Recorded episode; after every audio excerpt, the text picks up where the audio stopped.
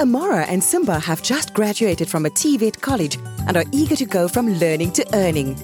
College manager Kita wants to help, but doesn't know how best to connect them to the labor market and entrepreneurship opportunities. Moyo is an HR manager who needs to fill a number of exciting positions at her company, but is struggling to find well matched candidates.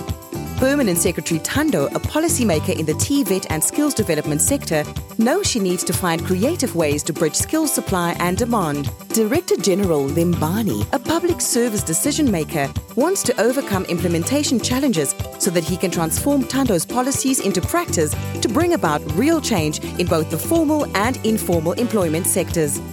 They are all moving parts in a youth skills and employment ecosystem, and they need to find ways to work together to leverage the potential of young people in Africa.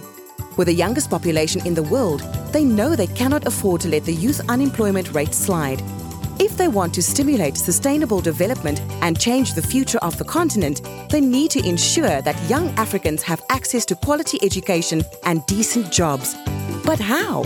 Where do they start? The answer is ASPYEE.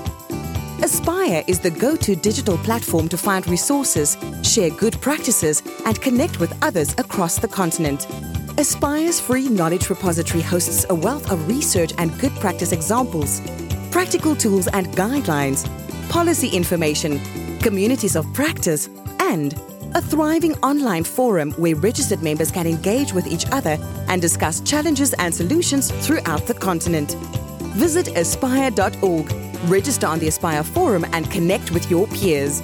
Don't wait! Become a part of Africa's biggest youth skills and employment community today.